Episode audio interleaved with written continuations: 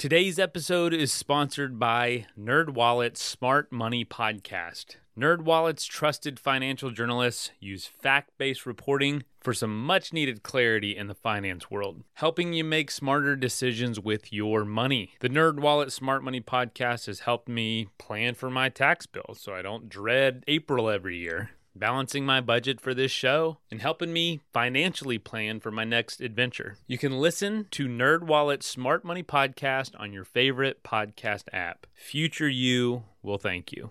Say goodbye to your credit card rewards. Greedy corporate mega stores, led by Walmart and Target, are pushing for a law in Congress to take away your hard earned cash back and travel points to line their pockets. The Durbin Marshall credit card bill would enact harmful credit card routing mandates that would end credit card rewards as we know it. If you love your credit card rewards, tell your lawmakers hands off my rewards. Tell them to oppose the Durbin Marshall credit card bill. Everybody in your crew identifies as either Big Mac Burger, McNuggets, or McCrispy Sandwich. But you're the filet fish Sandwich all day. That crispy fish, that savory tartar sauce, that melty cheese, that pillowy bun. Yeah, you get it. Every time. And if you love the Filet-O-Fish, right now you can catch two of the classics you love for just $6. Limited time only. Price and participation may vary. Cannot be combined with any other offer. Single item at regular price. Ba da ba ba ba.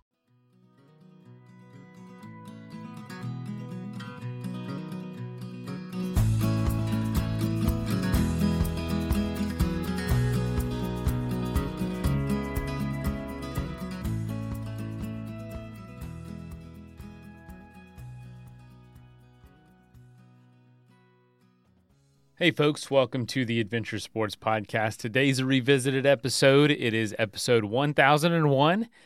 And I, I don't know what led me to, to pick this. I guess we were talking about it. I was talking about it with a friend uh, recently.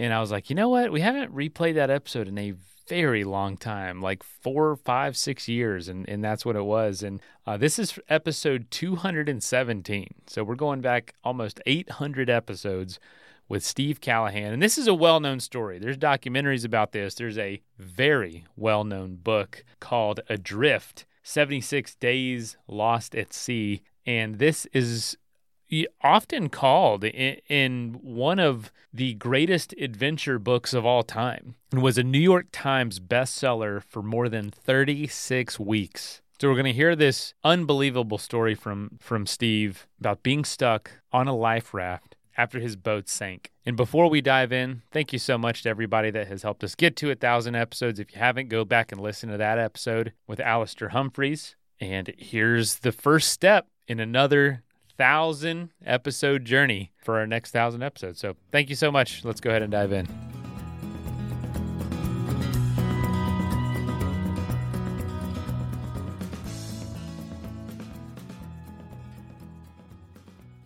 Welcome back to another episode of the Adventure Sports Podcast. This is Travis.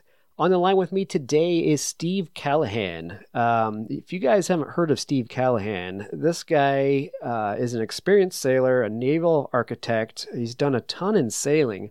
And back when he was a, a young man, um, he had decided to set out on a, a trip uh, out to over to England and, and then down south to join a race. And Steve found himself uh, off the coast of Africa, uh, floating adrift, and he wrote a book about it. And I want to talk to him today about that, and uh, and let him tell you his story uh, about those 76 days in a life raft on the on the Atlantic Ocean. So, first of all, Steve, welcome to the show. Thanks, thanks for having me. Yeah, good to have you. So let's uh, back up a little bit. I kind of alluded to what we're going to be talking about, but um, I also mentioned you being a, a naval architect and having a, quite a bit of a, a, sailing experience. So, can you do me a favor and go back into your background a little bit and just kind of give us a, taste of how you got started in sailing and, and fell in love with it? Yeah, I, I, well, I started when I was, I don't know, 11 or 12 or something like that. My Boy Scout master actually kind of taught me how to sail. He was kind of my sailing mentor, and I ended up sailing with him for years and years. And um, um, just in from really small boats, basically. I had a lot of a lot of interest. I've always had a lot of interest in small boats, and like Napoleon Solo, this little boat that I built to cross the Atlantic with a small boat. I was inspired by people like Robert Manry, who sailed Tinkerbell, a 13 and a half foot boat to England when I was a kid, in tales like Kon-Tiki and uh, all these adventures, offshore adventures. And I, because I really, I just felt at home kind of once I was on the water. And I seemed to kind of basically understand what sailing was about. But um, anyway, so I just, as I grew up, I was kind of passionate about it. And um, I don't know, kind of stumbled from one thing to another. Really, I started out uh, building boats. Uh, uh, helped my dentist when I was uh, a teenager. It was my my after school job was helping him build a build a 40 foot boat, and then I built a, bo- a, a boat, and then I started helping other people build boats for a while, and uh, then we moved to Maine. My uh, my uh, first wife and I, and uh, up here, I was getting increasingly interested in design, and my father was an architect. I grew up drawing and whatnot, and um, I got a job here uh, in a design office in a design school, which we built up over the over the years. And uh, I don't know, came 19, I don't know, 79 or so. I built Napoleon Solo, um, which was to be a small, compact cruiser um, that could be kind of comfortable if you're willing to get bounced around a little bit in a little boat in the middle of the ocean. And um, sailed it to England with a buddy, and uh, there I I was it, the boat fit the rules for a, a race called the Mini Transat race, which was limited to small boats. It was supposed to be an alternative to the offshore adventure races like uh, single-handed transatlantic, which were getting you know basically uh, all big boats and the, and so it was a kind of newish race, and the designs were all really interesting. And so I set off in that, but I had damage on the boat, so dropped out in Spain, and then sailed it down to uh, along the coast of Spain and Portugal, out to Madeira, and down to the Canaries, and left there January of uh, 1982, and. Uh, uh, started to cross the Atlantic, the kind of the milk run, what should be the milk run, uh, you know, if, once you get into the trade winds, you kind of blow over to the Caribbean. And uh, the weather kind of kicked up a little bit. Uh, I wasn't too worried about it because, you know, I'd been on the boat at this point by uh, probably, mm, I don't know, 10 months, something like that. And we had gone across the ocean. We'd seen gales and whatnot. Um, but it seemed like something hit the boat in the middle of the night and boom, and um, a lot of water came in quickly. And so I bailed out and basically spent the next two and a half months trying to adjust, learn to live off the environment. Uh, is basically I say it's like learning to live like an aquatic caveman, and uh, and eventually drifted west, uh, which took two and a half months, and uh, landed on a little island in the Caribbean called Marie Galante. well, you, there goes the whole story of 76 days adrift. So let's yeah. back up. I mean, obviously, what you just rattled off was a, a, a major uh, life changing event. So you had built this 21 foot boat to to head over to England and enter into this race. You left uh, Newport, Rhode Island, I think you said in 82 to do That's this. right. Now, no, 81. I actually left in 81. Okay. When I lost the boat was in early 82. Okay.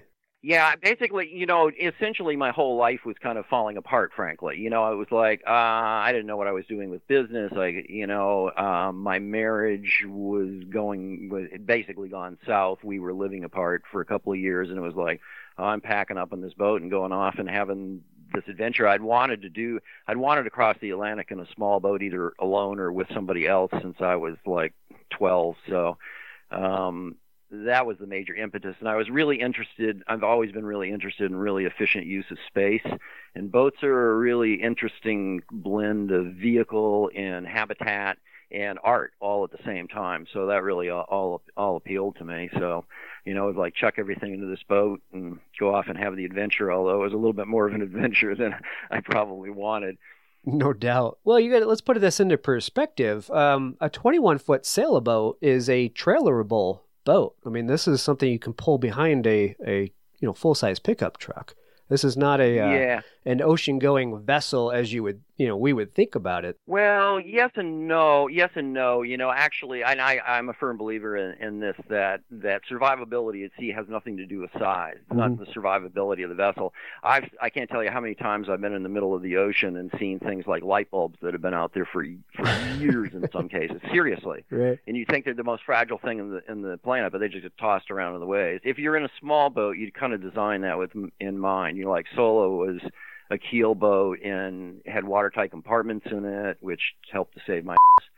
and um, was designed with the assumption that she probably would go upside down at some point, which she almost did once. And you know, so you design it differently. You know, it's more. It was designed as kind of a small ocean-going boat. Right, right. So that's why I brought it up. I was uh, I was wondering about the the differences, uh, comparison contrast, uh, doing it in a 21 foot boat versus a 45 50 foot boat. Um, obviously, I, I Oh, would it's think it's really different. right, right. So go really into that a little bit, I've. I've crossed the Atlantic and everything from um well half with half in a six foot life raft in in the Napoleon Solo 21 footer to like 67 foot steel boat and yeah there's a world of difference but bigger eh, there's a saying also bigger boat bigger problems you know the forces are really huge if something goes wrong and there's like way out of your control so there's a lot of appeal in small boats you're li- but you're living close to the water and you get bounced around a lot right. like there was this guy John Letcher who sailed around the world in a 21 footer, uh, way before me, and and, a- and a lovely little little boat. And you know, I met John once, and he said, "Yeah, yeah, but that's a young man's boat." You know, as he got older, he got bigger boats that are, you know, a lot more comfy. They, in a way, but. In the sm- the small boats have a lot of appeal because all the forces and stuff are more human sized on the boat at least you know the the oceans you know you're never going to beat that. But um, it, when something goes wrong in the boat, like I got dismasted and I was able to re-rig a mast on the boat Mhm. single-handed, which I could never have done on like a 40-foot boat. yeah, that's interesting. There's, so there's definitely pros and cons to to having a small boat and doing it. Yeah, yeah, yeah, and that kind of appealed to me, and also the compact nature of it. It's kind of like backpacking across the ocean, and you're. It's more. A lot of it's about being there, not so much as getting someplace. Right, right. More some simplistic way to do it. That makes sense. I can I can understand that. So you headed out from Newport, Rhode Island, and you're heading over to England to join this regatta. Um, Right. Tell me about that. So when you you get to New England or get to England, sorry, I'm from New England. Um, when you get to England and you're going to join the race, how does uh, how do the events uh, lay out there, play out there once you get over there? In in England. Right. Uh, yeah, well, we got into Penzance um, um, in Cornwall, which is a lovely place. Oh my God, it was just fantastic to be there and to get there. You know, once we'd gotten there, it was like, oh man, I just like finished this childhood dream in a way.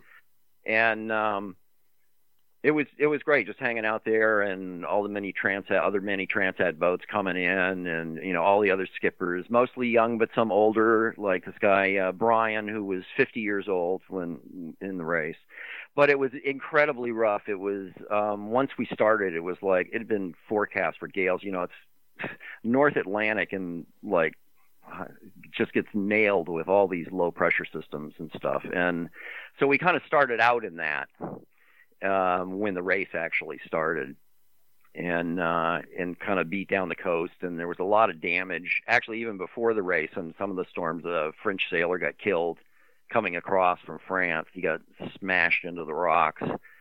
And uh, so it was all, almost a grim mood. And in fact, uh, early on in the race, I, um, you know, getting just off the coast of, of France before the Bay of Biscay, I was coming along and there was an Italian boat and I was passing and it didn't look right. Like the jib was kind of dangling a little bit in the water and whatnot. I keep trying to get him on the radio and I'm yelling across to him. I don't get any response. It turned out later that he was actually below bailing. He was sinking. And, Oh, wow. Uh, yeah, there were there were two boat two or three boats lost and a lot of people had damage, including myself. So we, I put into Spain, in, into La Coruña. So there's a whole little gathering of us, of us there, waiting, and then waited for weeks to get mm, something other than gale conditions to get out of the Bay of Biscay and on our way again. wow! So this whole uh, this whole regatta had a kind of an ominous cloud over it. It sounds like from the beginning. It did. There were a lot of dropouts in it. It was a tough year. You know, once you get south, you know it's tough at the beginning like that, and then the idea is, you know, well, then you get south, you get to the uh, finally out to the Canary Islands, which are off the co- basically off the African coast and stretch out quite a ways into the Atlantic.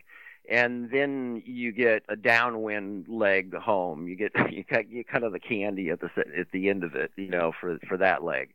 Supposedly, that should that should be the easier leg, but the it can be pretty brutal at the beginning. Yeah, sounds like it.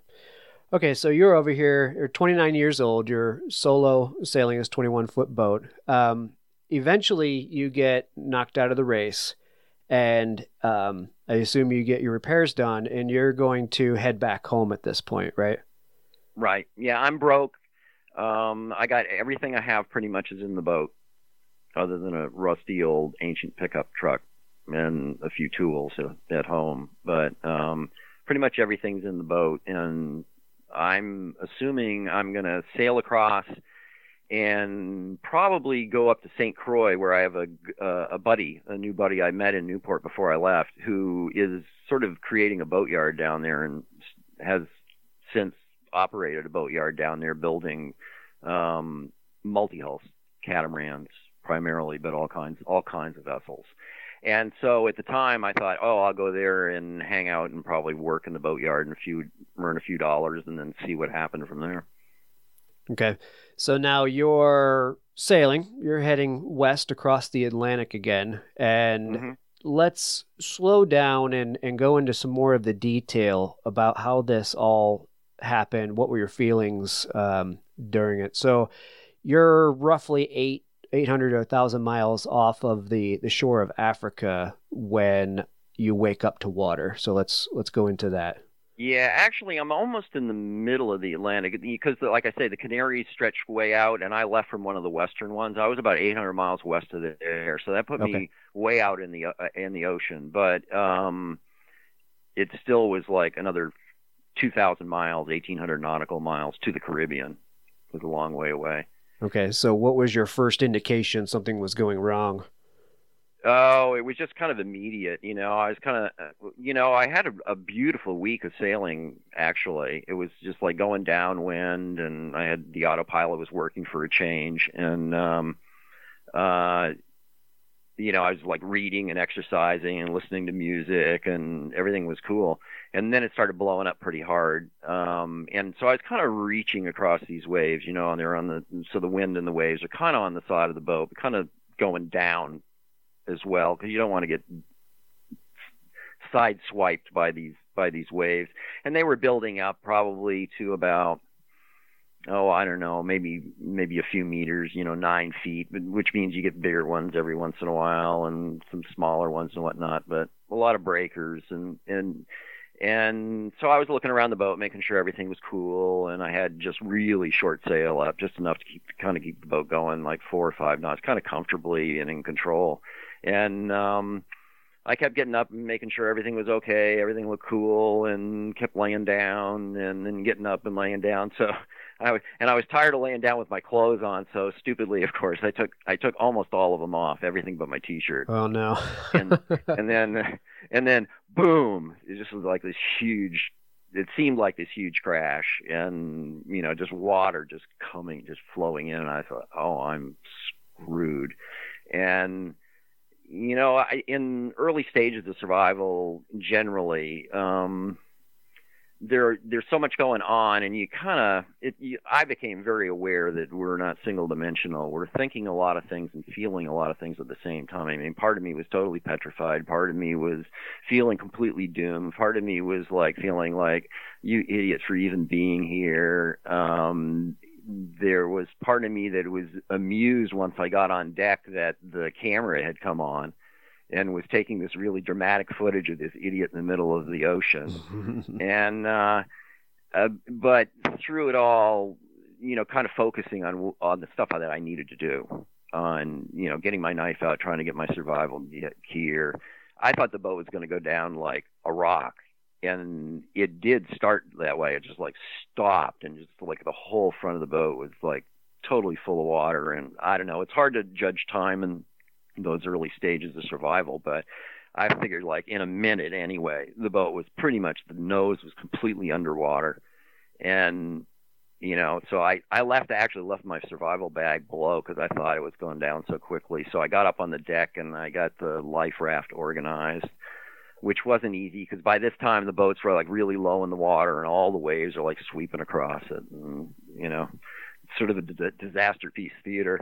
And um, so um, got the life raft off and jumped in it thinking if the boat went right down then i was you know i could let go and at least i had the raft and um but i didn't want to let go then i had it well secured to the boat and uh and it became obvious that although the entire sort of the whole front half of the boat was totally underwater sort of nosing down the back half had, had with the watertight compartments also developed an air pocket and it was enough to keep the back kind of afloat when it wasn't underwater with passing waves. So then i could get so i pulled up the side and dove back inside. You know getting the survival gear was like really critical. And i had other packages of food and stuff um, that I wanted to get to, but the priority was first of all the survival kit, and then after that, um, uh, uh, whatever else my hands found, which included a cushion and stuff. But I'm wrestling all this stuff in the boat into this up on the deck and into the raft and trying to stay on the boat, get waves washing over it and whatnot. And uh, after I get the basic kit in, you know, this cushion and a, a sleeping bag, um, I'm exhausted, totally exhausted, and I'm also cut up a little bit and this and that from some little accidents. And uh, so I decided to kind of stand off from the boat. But the boat full of water is like a super sea anchor, and the raft is really light. It's kind of bobbling around on the water. So all these, if when it, when it gets hit by breaking waves, it's kind of like being in an auto accident and uh and the whole raft kind of folds up on you and water's pouring in and I got everything tied into the raft at this point and I was worried though it might get torn apart and after a while just before dawn um there was a big you know big wave hit the raft and then it seemed like kind of peaceful relatively peaceful anyway and uh, so I looked out and uh, saw that I was drifting away from the boat. That you know the painter I had to the uh, to the to the boat had something had parted in the system, what I tied it to, or something had come off. And so I was drifting downwind pretty fast from the boat, which at this point was kind of laying on its side and, yeah, really about two thirds underwater. I knew it, it was only a matter of time before it was probably going to go down. So it was kind of a mixed blessing because had I been able to stay with the boat I might have been able to get you know really critical amounts of water and jugs and uh, stuff like that. But um, the fact that the raft hadn't torn apart was pretty lucky too. So there right. I was, you know, basically next stop was downwind and down current, the same place as I was heading really with the boat, uh, but it was 1,800 nautical miles away. Let's take a quick message break and hear from the folks that help make this show possible. For those who embrace the impossible, the Defender 110 is up for the adventure. The iconic vehicle has been redefined with thoroughly modern design. The exterior is reimagined with compelling proportions and precise detailing. The interior is built with robust materials and integrity, and the capability is legendary. Whether you're facing off road challenges or harsh weather conditions, the Defender 110 lets you go further and do more. Durability has been tested to the extreme. Cargo capacity means you have room for all your gear.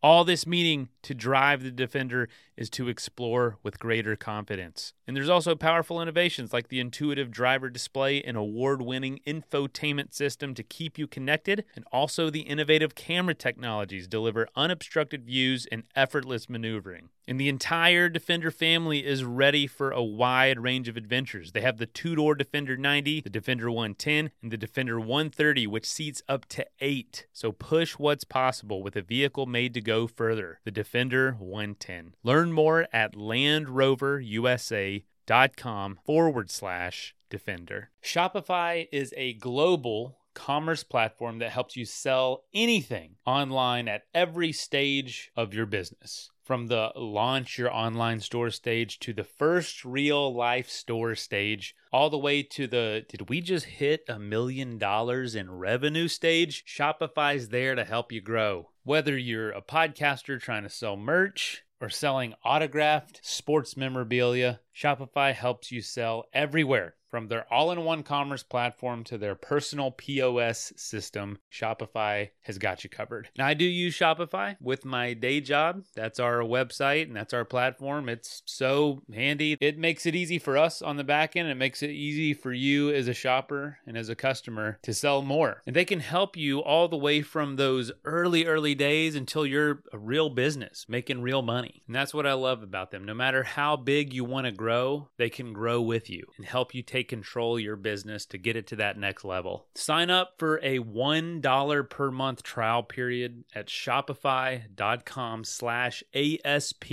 all lowercase. Again, go to shopify.com slash ASP to grow your business no matter what stage you're in. Shopify.com slash ASP.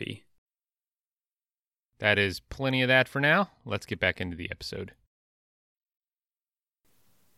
Let's talk about your your ditch kit that you had left on board and had to go back to get. You had some trouble getting that, right? I mean, to to paint the picture, you had to dive back down underwater to go cut this ditch Right. kit away from the boat. Yeah, right? in So the this is- dark, I couldn't I couldn't see anything. It was all by braille, you know, just down there kind of feeling around stuff. So So you you you leave a sinking boat for the safety of a life raft, yet you realize that you're not going to survive, you know, but a day or or two without your ditch kit. So you have to make the decision to dive back down under the sinking boat, not knowing if it's not going to drop down, like you said, you know, to the bottom of the, the ocean. You have Right. to, to do it. yeah, I was It's never sure either. You know, wave like I I came up once with some stuff, and you know, this wave had slammed the the hatch shut, and all all there was was like water over the top of the whole boat, and it was like, well, maybe this is it. Maybe it's going down, but. Then the wave went by, and I was able to get the hatch open again and get out of there. So was that just a moment of utter panic, or it was just kind of this? Kind of, yeah, a little, a little moment of panic. Wow. With, within sort of a, a genre of panic of the moment, you know, it was, uh, yeah, it was, pre- it was all pretty, you know, obviously it was pretty scary, and um, but I was fortunate to get out, and I was fortunate in the trip. There was, you know, like in adrift in in the book that I wrote, I tried to bring that out because I was became starkly aware of how everything is, you know, a two sided uh, coin or uh, a two edged sword, and um, you know, I was really in a way unfortunate that I didn't have somebody with me, but I was also very very fortunate because there's probably really highly likelihood that at least one of us, if not both of us, would have died if I'd been with somebody else. Right, right, sure. So now you have your ditch kit, and obviously this becomes it's got to be the most important thing in your life at this point that you have this. So let's go into what was in it um, that would aid you in survival. I mean, this is in hindsight, you're you're probably thinking I should have done this or this or this, but you have this ditch kit. So what's in it? What do you have in your life rep with you? I was actually pretty prepared. You know, I'd been working in the trade, you know, doing boat deliveries, and I had a lot of friends who were like, you know, kind of profession. They were all professional sailors, you know, and or profession professionals in the trade. And so I knew people who had been on the edge before. I was very cognizant that bad things can really bad things can happen. So I had like I had a six person life raft and the raft the raft had some gear in it, um, including water, uh, cans of water which were really important, including two solar stills which were packed into the raft itself. and they would basically provide me with, you know, almost all of my drinking water because I had very little rain. Um, there were uh, in my own kit. Um, one of the most fortunate things I had was a little shorty spear gun, which I'd bought in the Canary Islands, figuring, oh, I'll get to the Caribbean and do a little spear fishing. But it was, you know, it was like the micro version of a spear gun. It was really small. But in solo, everywhere I put it was like a nuisance. It was you know, I hit my head on it or something. And finally, I said, oh, maybe this will just fit in the bag, which it just did, caddy corner. So I was really lucky to have that Wow. and all kinds of you know ba- basic stuff like knives, uh, eighth inch cutting board, um, um, all kinds of twine, string, and basically everything becomes important, an important resource. Yeah. You're in that Right. environment, you know, the most unexpected things become uh, really important. Like um, there was a lifeboat survivor I interviewed from the Second World War, and the captain of the boat needed a, a navigational instrument, and so he used a piece of biscuit paper because he fold he knew it was you know you fold it in half and you got two 45 degree angles you fold it in half again and it's 22 and a quarter and they were navigating using the biscuit paper you know so everything can become a resource that's that's good to know that kind of stuff. So back to this spear gun. This was not part of your original survival or ditch kit. This was something you picked up kind of at the last minute just to to go uh, do some hobby fishing with. yeah basically Wow. yeah So in this ditch kit, how many days of of rations do you think you had?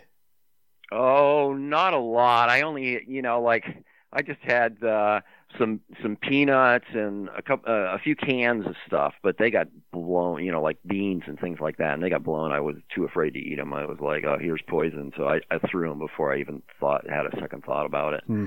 And uh, I just stuff I grabbed. I had bags of food in the boat ready to go out, very, you know, sort of quick release things, but I never got them and they they were sort of a separate they would have been a separate sort of ditch kit if you will had i gotten them. So i didn't really have much food. I had like uh, i don't know a half a cabbage that floated out the cabin a few eggs which lasted about 10 seconds before they were dashed and uh and stuff like that. So i didn't have a lot just some peanuts some raisins i think. Not not not much. It, food's not as critical and i was aware of that you Mhm. know. Um it's it water's water's the the primary problem. First of all, loss of body heat, which is a problem. It was cold for me. It was really hard staying warm at night, especially and because you I was wet mm, probably 50% of the time of the trip. And especially in the early days because it basically blew a gale for 3 days.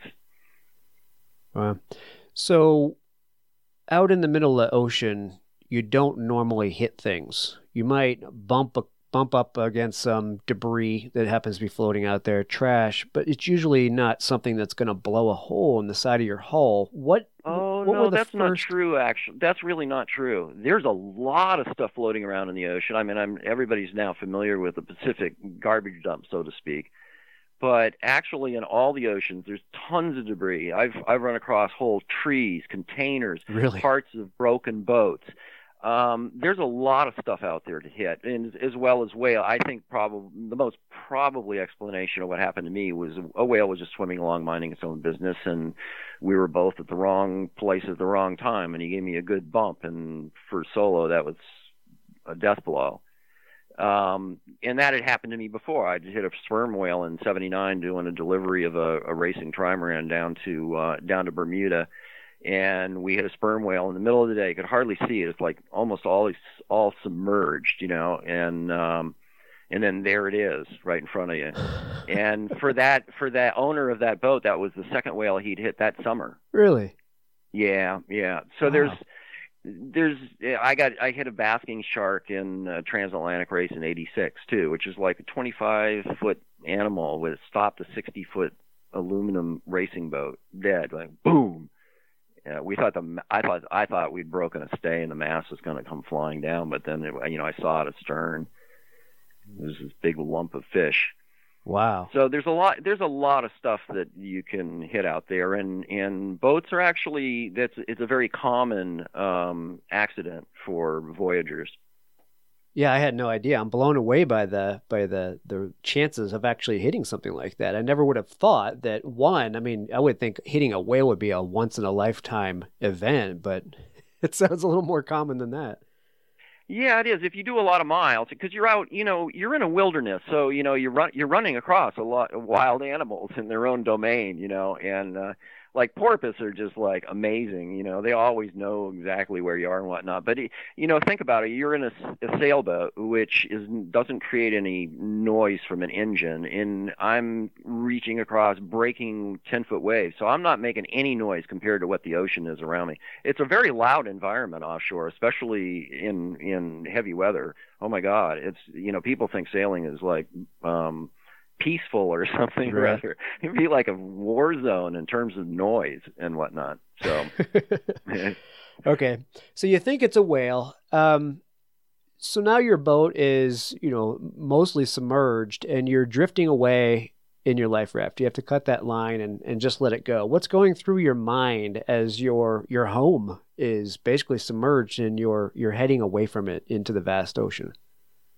Well, um, it's mm, it's it's a really hard part of the you know like the the general survival arc most people's experience in you know getting out of the boat or you know running out of the room that's on fire is kind of an initial stage. And if you if you get out of that then especially if it's an an extended experience you kind of enter into what survival psychologists sometimes call recoil. And it's it's for me i call it disorientation and fear. It's like your whole old life is gone totally gone.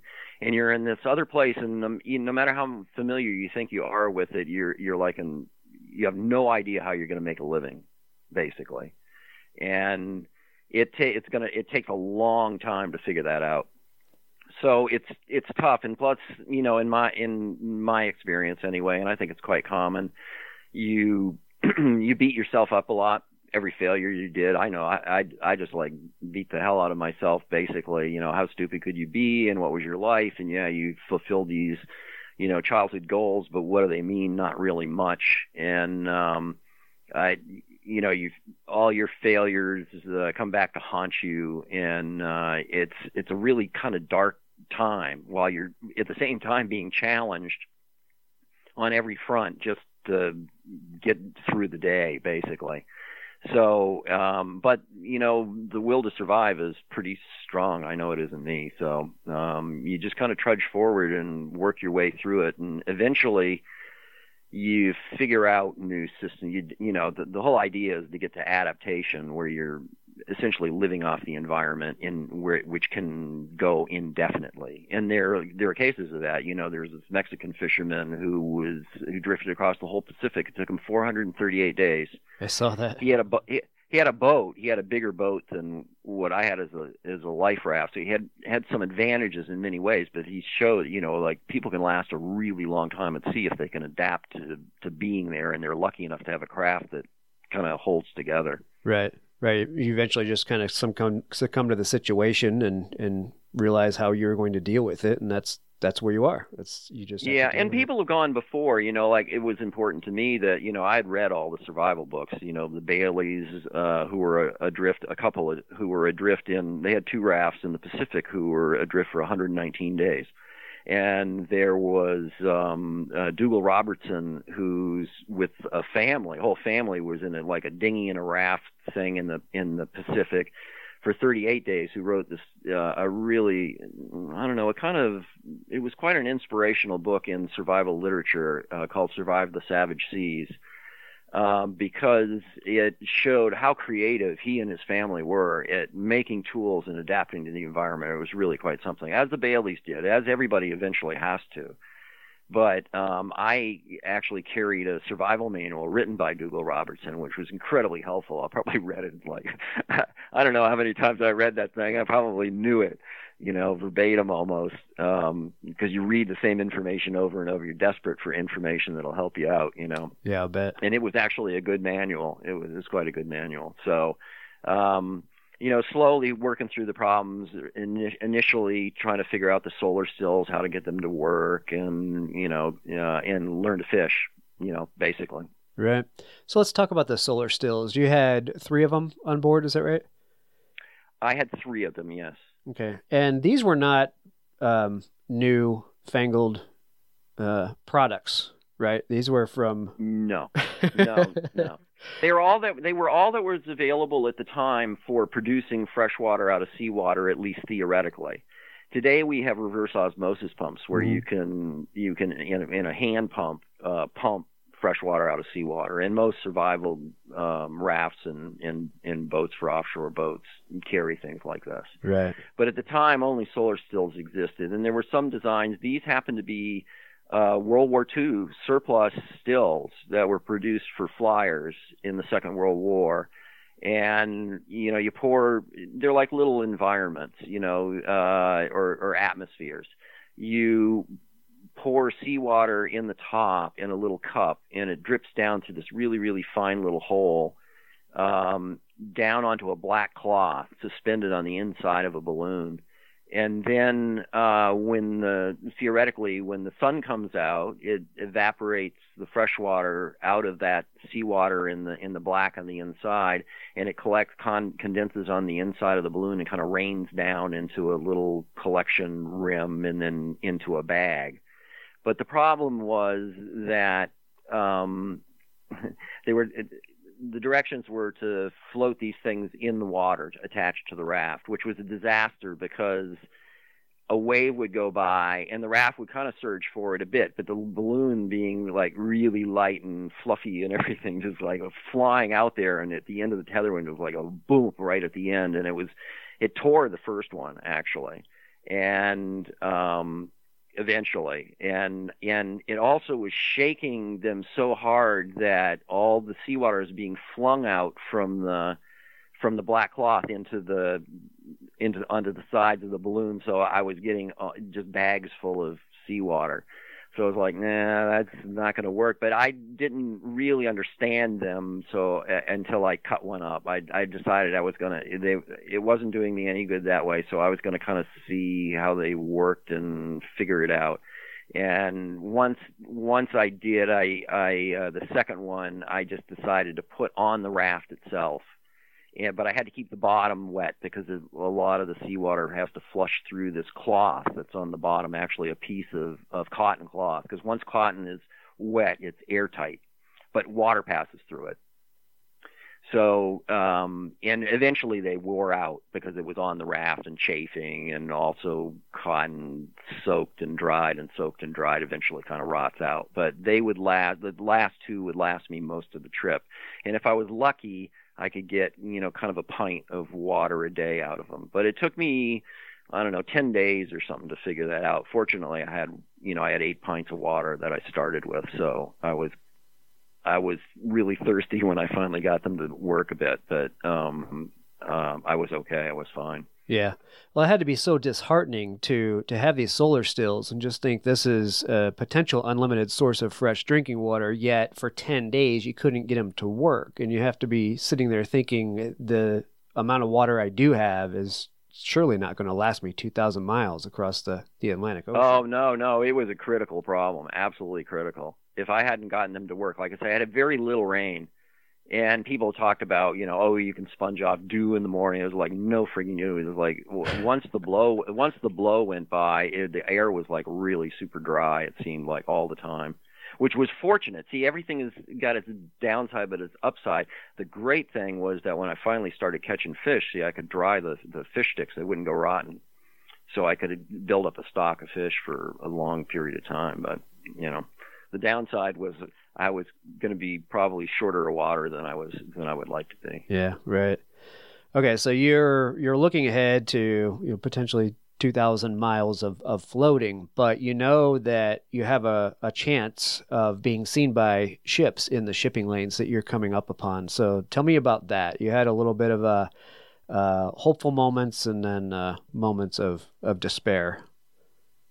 Yeah, I mean, I, tell, I often tell people that that's you know I don't know you I don't know where you divide the line between normal life and survival actually, but if you look at extreme circumstances like in this case, you have highs and you have lows, but they're like super highs and super lows, and they can be really squished together in time, so that you know you can you can feel like the king of the world one second and be just like in the depths of despair like five minutes later, or vice versa depends on what happens. Like if you find a solution to a problem, like once I figured got that solar still to produce fresh water, it was like that is super high, and um, so I was going, but about two weeks by the second weekend, um, the ecosystem was really starting to fill in around the raft. Dorado or Mahi um, were around the raft pretty much all the time, and I was trying to spear them. And I finally caught a fish, a triggerfish, and and that was really pretty bad actually. But um, I was really hungry by that time, and then um, I caught a Dorado, my first Dorado, and that night um, I had it all stripped up. I had, you know, food and it was like, oh my God, this is, you know, this is so good. it tasted so good. And, um, uh, I went to, uh, I, I, I dozed off. I could sleep about an hour at a time before getting cramped up and stuff. And, uh, all of a sudden there was like this Dorado flapping across the bottom of the, of the raft and then boom, like the raft got punched from the bottom and it was a shark that had come up under one of the Dorado. At night, they they would hover all around the raft all all at night and just sort of travel with it.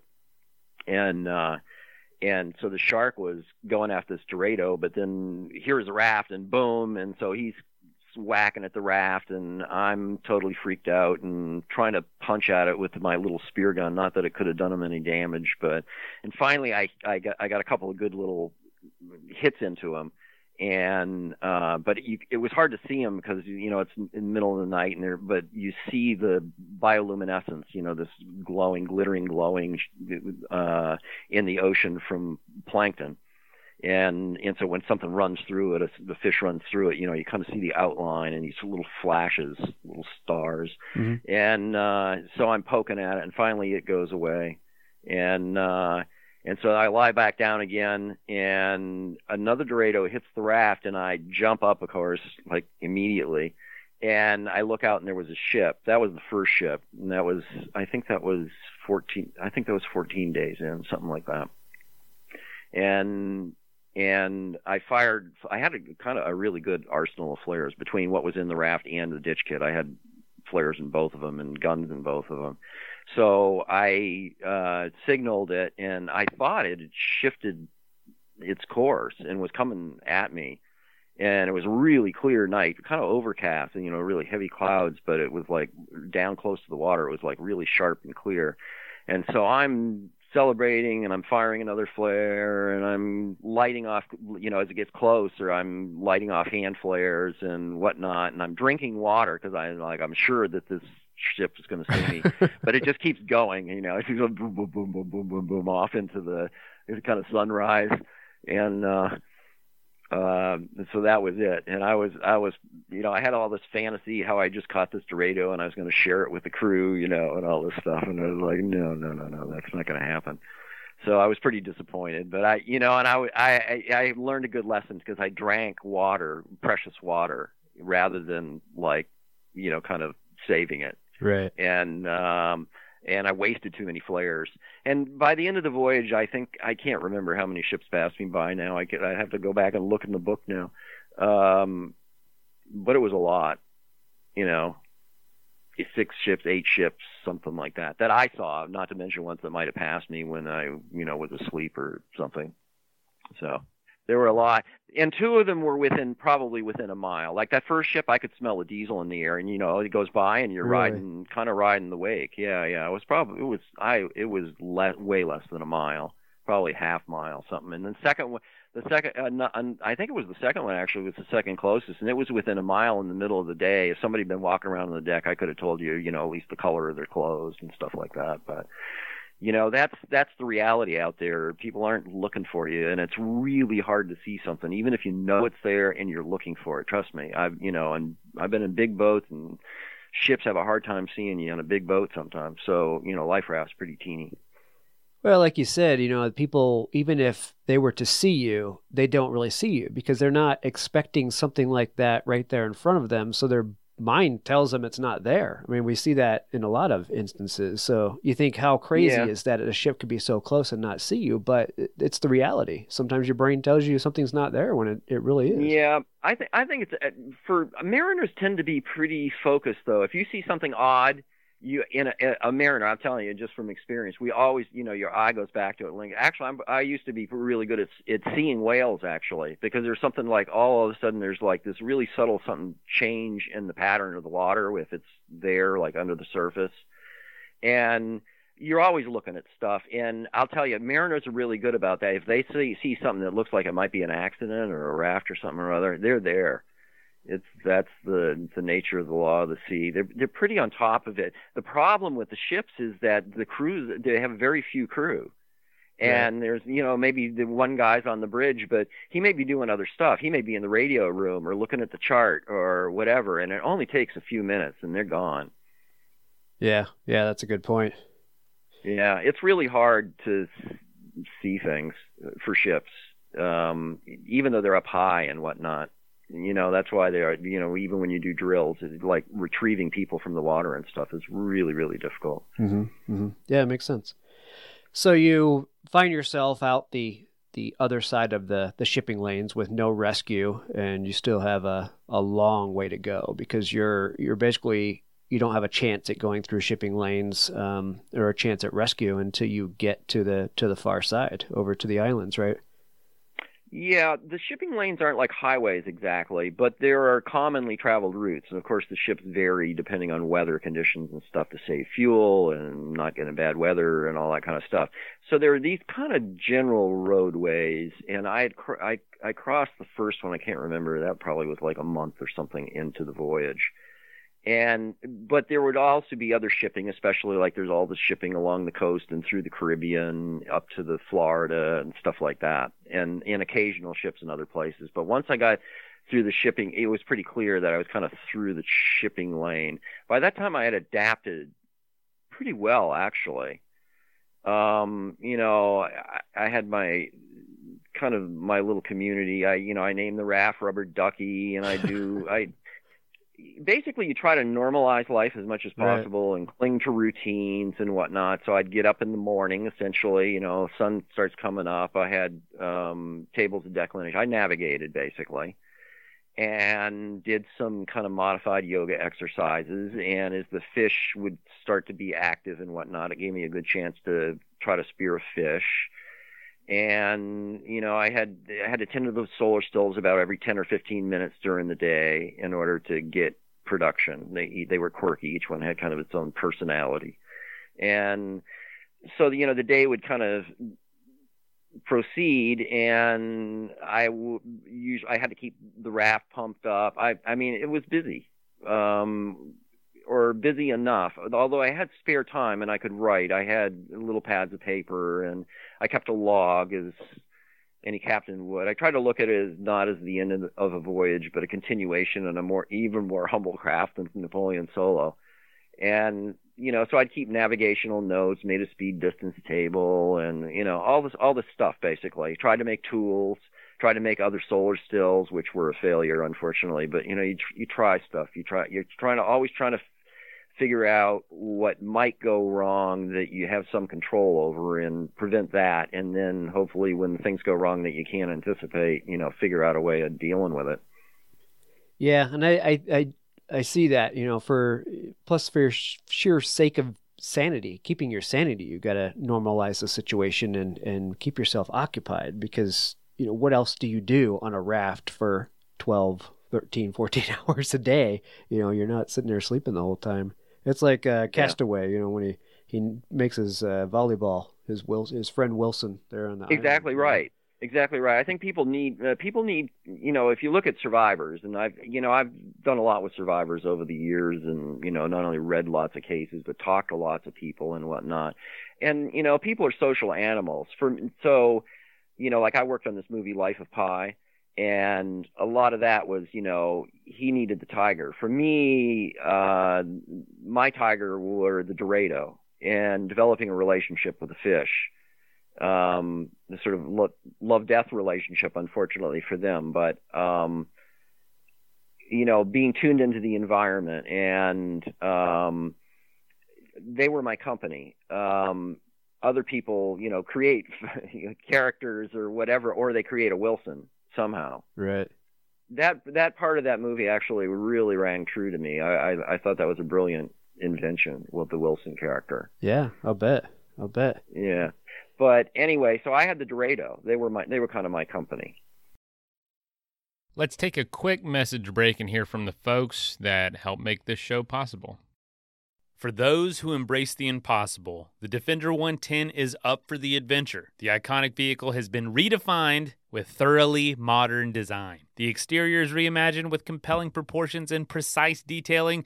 The interior is built with robust materials and integrity, and the capability is legendary. Whether you're facing off road challenges or harsh weather conditions, the Defender 110 lets you go further and do more. Durability has been tested to the extreme. Cargo capacity means you have room for all your gear. All this meaning to drive the Defender is to explore with greater confidence. And there's also powerful innovations like the intuitive driver display and award winning infotainment system to keep you connected, and also the innovative camera technologies deliver unobstructed views and effortless maneuvering. And the entire Defender family is ready for a wide range of adventures. They have the two door Defender 90, the Defender 110, and the Defender 130, which seats up to eight. So push what's possible with a vehicle made to go further. The Defender 110. Learn more at LandRoverUSA.com forward slash Defender. Rodeo season is going to be kicking off soon, and you know I I like the rodeo. I like going to the rodeo. I like going to cattle auctions and all sorts of those activities. And I want to look the part while I'm there. I love Tecovas as my go-to boots company. And if you've ever been in one of their stores, it's an amazing experience. Their motto is "Don't go gently." They are my favorite cowboy boot, and they bring a fresh perspective to heritage boot making. And they carry forward all those time-honored traditions and quality you will find in a great pair of cowboy boots. But they're innovative on comfort, style, and service. They have Western boots for men and women and are handmade from the most premium leather and follow over 200 time honored individual steps in their boot making process. Pretty cool. They're Austin designed, Texas tested, and handmade. And if you want to go to one of their stores, it is an amazing experience. They take customer service to a whole new level. But if you can't make it to a store, Tecovas delivers the most premium quality and most comfortable Western goods right to your door. Visit tecovas.com. And as a special opportunity just for you listeners, Tecovas is going to throw in their best selling trucker hats or a ball cap for free into any purchase over $100 at tecovas.com. Just use the code ADVENTURE at checkout. Again, that's Tecovas, T E C O V A S dot com, and use the code ADVENTURE at checkout to add a free hat to your order over $100. I am a proud user of Manscaped. They are the revolutionary hair trimmer that a lot of men use. And our friends over at Manscaped have been working night and day to bring you below the waist grooming experience like none other with their brand new Lawnmower 5.0 Ultra. It's the next generation of trimmer with interchangeable blade heads for whatever shave your mind can imagine. Is it the biggest technological advancement of all time? I think it is. And that's why you need to get it and upgrade your grooming game to the Ultra Sphere this year by going to manscaped.com for 20% off plus free shipping with the code ADVENTURE at checkout. You can take it on the go. This puppy comes with a travel case, travel lock feature to avoid accidentally powering on or off. It's actually really handy. One of my headlamps just died the other night because it turned on by itself in my backpack. And speaking of lights, it has dual LED spotlights just like your regular lawnmower. So, like I said, get 20% off plus free shipping with the code ADVENTURE at manscaped.com. It's very high tech for very low places. That is plenty of that for now. Let's get back into the episode. So the Dorado, it's it's neat to see that they actually hung around the life raft. I wouldn't have expected that. I would have thought out in the middle of the Atlantic, there is no way something's going to come by and give you a chance to spear it. But they were hanging out. They were traveling with you, like you said. Yeah, every I I try to explain it this way. Everything that floats in the ocean is like a little island, and it develops an island ecology eventually. You can have like a piece of rope or a light bulb or all kinds of things afloat for a while, and you know weeds will start growing on that, barnacles will grow, and fish will congregate under it. Hmm. You know, I've seen like a little piece of styrofoam with a big fish parked under it. You know, and we sail by and like pick up the styrofoam, and the fish starts darting around like, "What? Who, who took my house?" you know.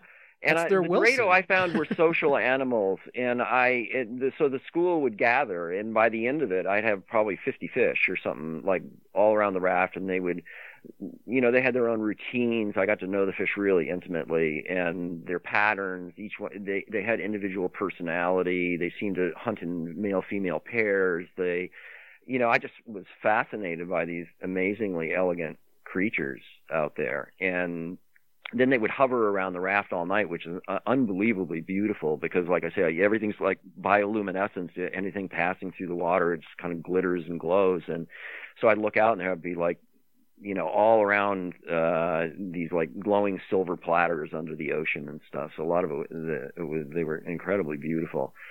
So uh, you know it was always that mix of things. Um my wife says like one of the key keys to adrift for her is when i wrote in my log you know it's a view of heaven from a seat in hell Mhm. and that was what that period of the voyage was. Once i had in a way it was it was not pleasant. I had you know hundreds of saltwater sores which were incre- really getting increasingly painful. I had you know i was thirsty all the time. I was starving. You know it wasn't a fun trip but there were also these real highs in it or like it like i say you know fixing the solar still or you know the the dorado would break the spear and every time i'd figure out how to fix it again you know that was like a little triumph and whatnot. So it was a very mixed experience but that and I- and once i got to day 38 i kind of had a little party for me. I actually drank a pint of water. Usually i'd just take a little sip and kind of get absorbed but I, you know, I drank a pint of water because that was Dougal Robertson, you know, with his family. It spent 38 days, so if the beginning, it's like you you always think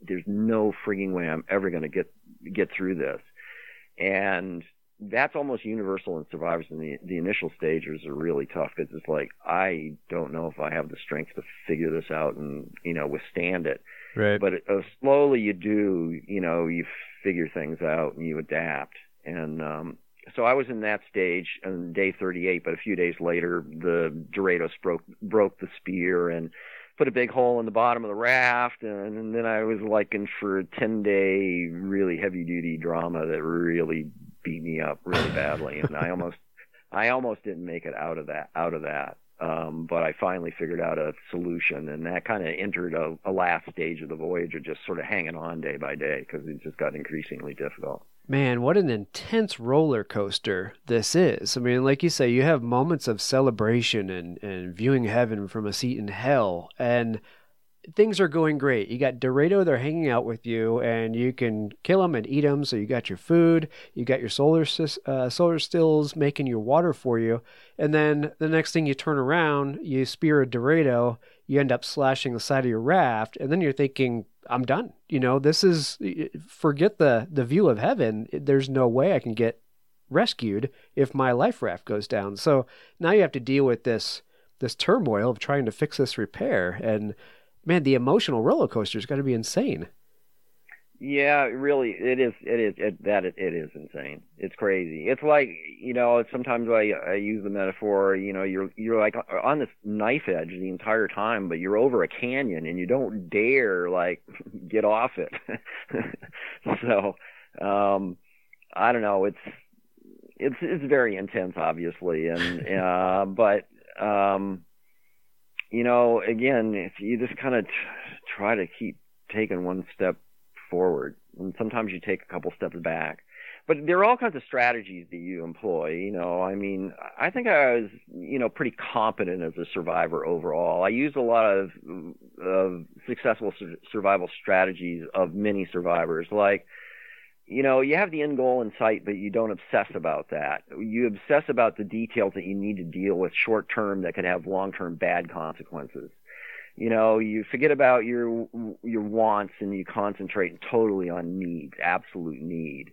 And you do things like um oh, I don't know, you get creative with stuff, you know, it's you know, the, the the movie Apollo 13 has a great line when you know engineers are kept saying things like, "Oh, well, it wasn't designed to do this, it wasn't designed to do that," and the the the the the head of the um, the operation basically says, I don't care what it was designed to do. I want to know what it can do. And that's what survivors do routinely. You know, they use credit cards to signal airplanes and all kinds of weird stuff. So, you know, I had quite a few tools and raw materials and set about doing stuff, but it was really, when the bottom of the raft went, it was like I really didn't think I would get through that. The top was still afloat. I wasn't like I was going to sink, but it's kind of difficult to explain, but because there was like this big bubble of quick, you know, kind of quicksand in the middle of the raft, you know, of, of rubber, and um, I it there was only like a couple of inches of freeboard, so any waves that were coming by, you know, there's a lot of water sloshing in and out. and It made it really hard to deal with the solar still and impossible to fish, and so it was really critical. I I figured that one out, but that's when another person would have been a real help because I think they could have helped me figure out the solution before I did. It took me a while, but in, and in the end, it was one of those things where it was a handle to a fork that I could employ as a pin to lash this, you know, this thing up with. It was the only thing that worked. And once it did work, see, that was a huge, huge high because I was really, I was so close to just laying down and meeting the end. And when it kind of occurred to me that I could use this pin and f- make this fix. And when it was fixed, it actually held held air better than the top tube, and so that was like this super high.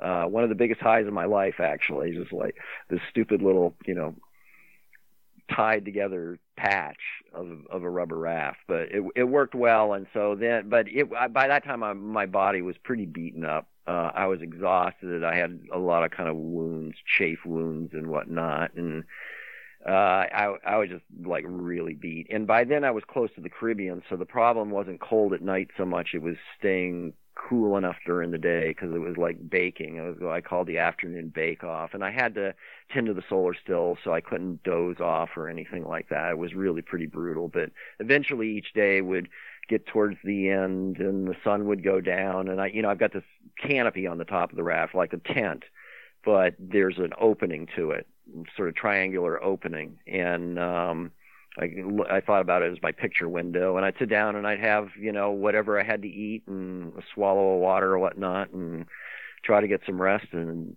get up the next day and do it all over again. And eventually, thinking I'm going to get to the Caribbean, I'm and I'm navigating. I'm I I got my latitude pretty well figured out because I make the sextant out of pencils and measure the North Star, and so I I know more or less my latitude. But I'm worried I'm going to get carried by the current up away, above the the islands of the Caribbean and get swept up in the Gulf Stream. Next stop England, and I, you know that's that wouldn't have been good at all. So I'm trying to coax my drift south a little bit by dragging. You know, I had this rope out the back that had a pole on it that increased my visibility and I grow barnacles on it and used it as a speedometer and whatnot. I could park that on one side of the raft to kind of encourage the drift a very, very little bit south.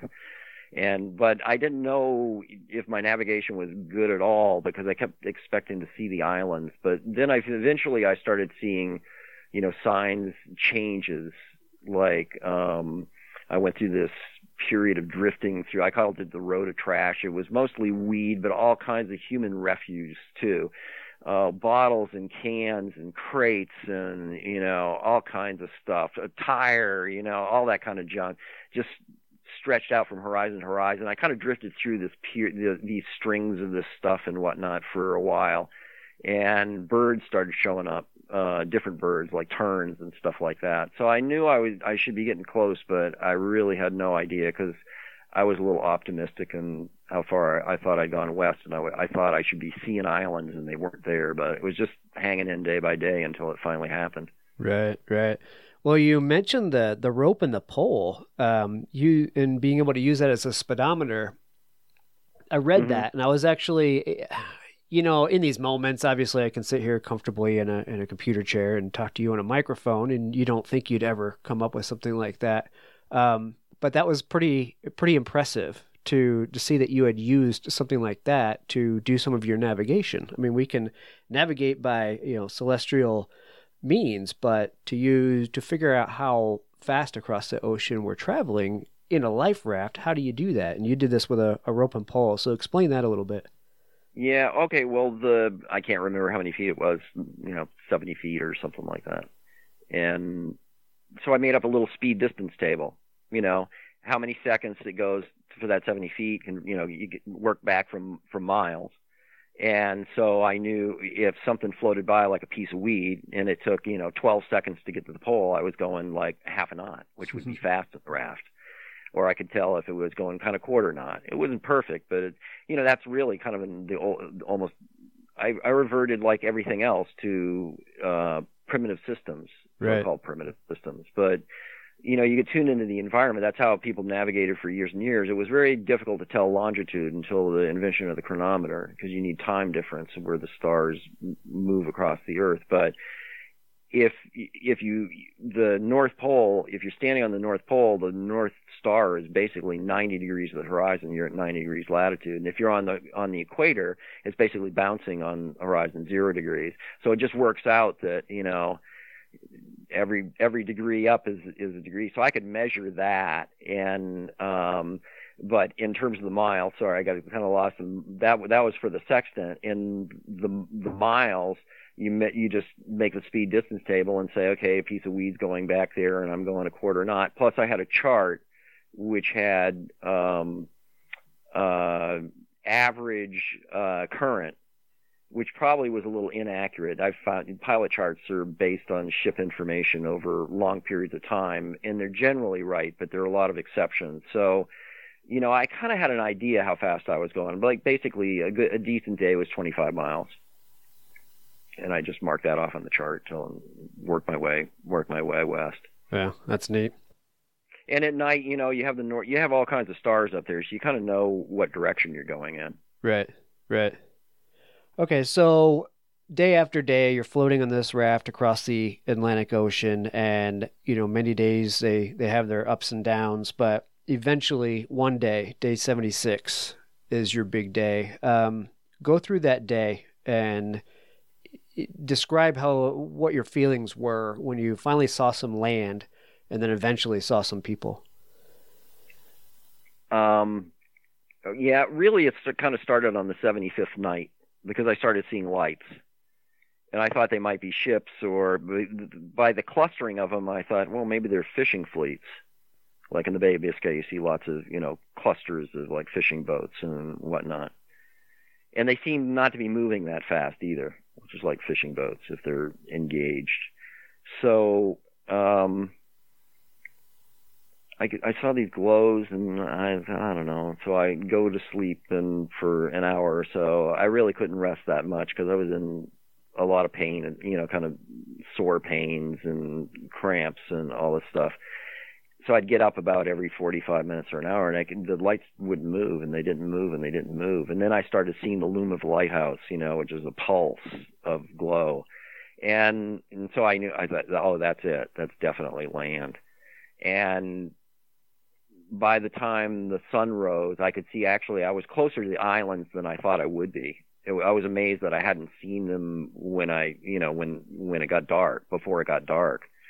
And so I could see like little houses on behind this beach on uh the south side of the island uh, but there were there was a, a reef out outlying the beach uh, quite a ways out, and you know a lot of breakers. You got the whole Atlantic Ocean kind of sweeping across and breaking against that. And the north side of the island was a definite no go because that was all coral cliffs, and it was it was like I'd just be smashed to bits against that.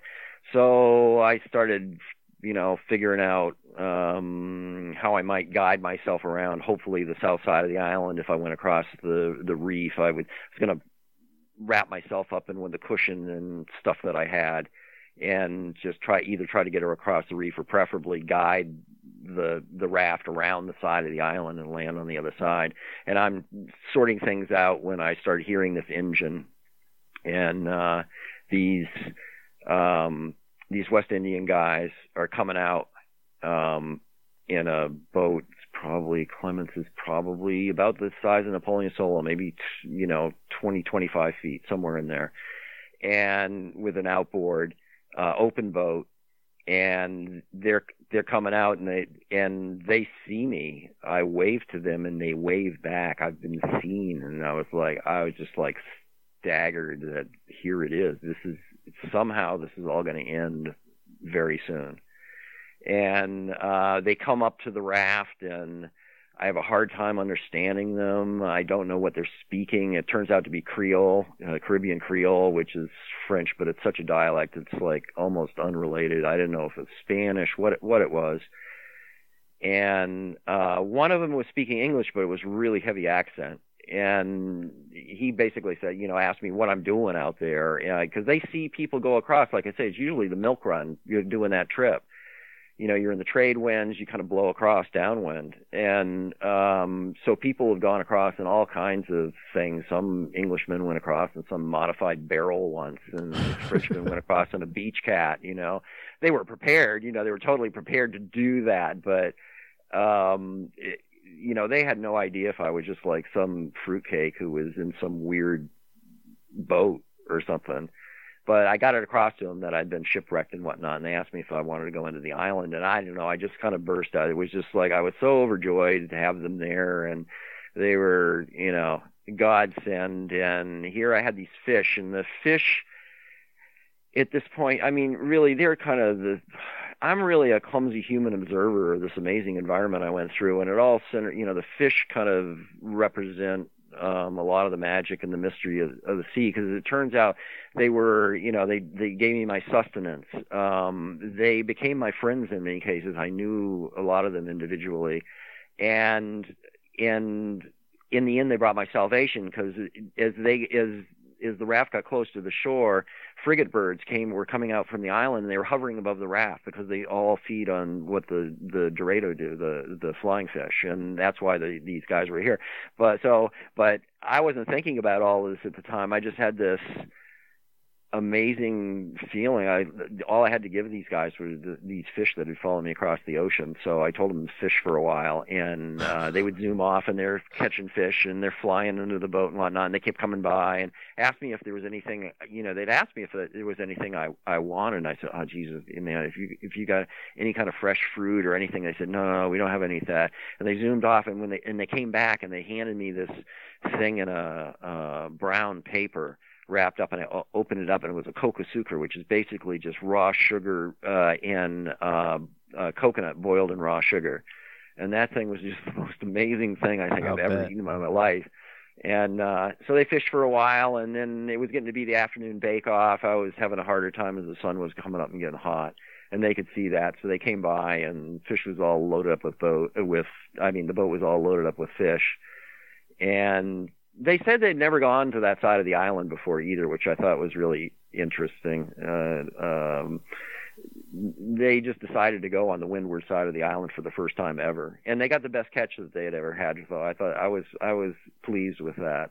but I also felt a bit of a Judas because there I was sitting amongst all the fish that I knew, and it kept me alive, and you know were amazing beings in their own right. So Wow, that's um, amazing. So, so you... then we zoomed into the island, and that was that. Wow. So you drift 76 days, thousands of miles across the Atlantic Ocean. You finally reach a human being, and you let him go fish. You let him. You let him go. I don't know if I could do that. I mean, I'd probably latch onto those guys and never let go. Yeah, I don't know. A lot of a lot of people seem surprised about that, but I, I you know, it wasn't. It was a very visceral thing. You know, a lot about the voyage is very visceral. It really teaches you how much of an animal you are. Again, you know, also referenced in kind of in, in the Life of Pi thing because there's a lot of that in there about becoming the beast. It, it's living at a very primitive level, and you realize that there's very little separation between oneself and other every animal in the environment. You know, it, it, there's a the sacredness to everything you eat and kill in order to keep yourself alive. And uh, I don't know, I became really acutely aware of that. And and yet we need to eat to survive. And here were these fish, you know, and I don't know, amazing creatures. And I kind of like, I often thought about, you know, they end up in all these dinner plates in hotels and restaurants and stuff, and nobody knew their history, you right. know, but me. But, yeah. Very interesting. But they were kind of spreading their own spirit, and that lived on, that's lived on in my life since. You know, I mean, the whole adrift thing and the Dorado and whatnot, because we brought a lot of that alive when making Life of Pi. You know, the the whole thing about the environment and the way it, it there's there's like this whole community, and you're on this roadway going across the ocean, and um, so it was very interesting that Adrift, the whole experience in the Dorado, would bring you know this Hollywood director to my door, and I'd work on this amazing project. So it, I don't know, the the vo- I guess the voyage never really ends. Yeah, yeah, that's probably true. Well, what an amazing story! That is, uh, it just blows me away that you know the the mental survival uh, in this whole situation is is achievable. You know, you think, what on earth would I would do? Would I do for that many months? Uh, just Yeah. riding these ups and downs um, of emotions. You know, how how would I survive it? But obviously, you did, and uh, it's got to obviously it's changed your life. Um, you know, from that point on.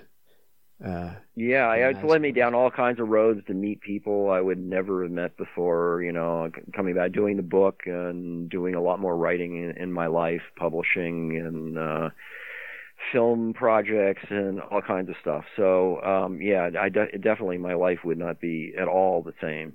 Um, and it gave me a lot of impetus to come back and kind of fix things that were, you know, the reasons I left uh, the United States to begin with. You know, my life being kind of in shambles and not being very good with relationships and all kinds of stuff. You know, to come back and kind of rebuild rebuild a life again. And I find that that's often uh, a commonality with other survivors too. It's not like we want to have that experience again, but we learn so much from them. They become, you know, really big building blocks of our life. So, um, you don't want to go back there, but you don't mind having taken the trip.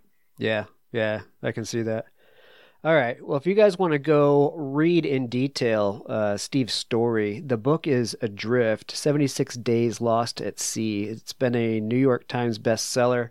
Um, I am definitely going to be picking it up myself because I want to get uh, definitely dig, dig in uh, to more detail about this story and, and see what it was like for you day in day out. So, Steve, thanks so much for spending the time to uh, to tell me and the listeners uh, about your story. I can't wait to read the book. Well, thank you, Travis. I appreciate uh, I appreciate your interest in I don't know happy voyaging wherever you end up. Absolutely. All right, you take care. Yeah, you too. Thanks. All right, thanks. Bye bye. First of all, thank you so much for listening. It means the world to us that you choose to listen to the show. If you'd like to help us further, you can leave a review on iTunes, share us with your friends, your family. It goes a long way to grow in the show. You can also support us financially through patreon.com slash adventure sports podcast. Link is in the show notes. And also, if you have an idea of who could be a good guest for the show, we're always looking for people to tell their story uh, about the outdoors or adventure. So if you know someone, please reach out. Email us at info at adventuresportspodcast.com. And until then, get out there and have some fun.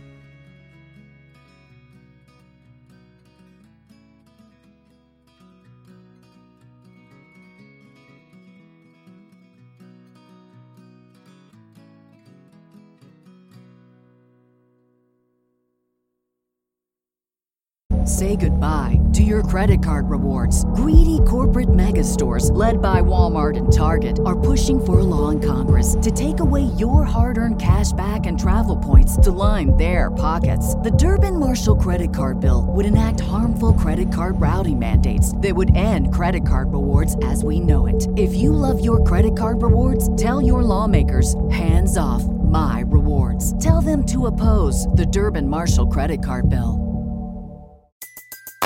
Everybody in your crew identifies as either Big Mac Burger, McNuggets, or McCrispy Sandwich. But you're the filet fish Sandwich all day.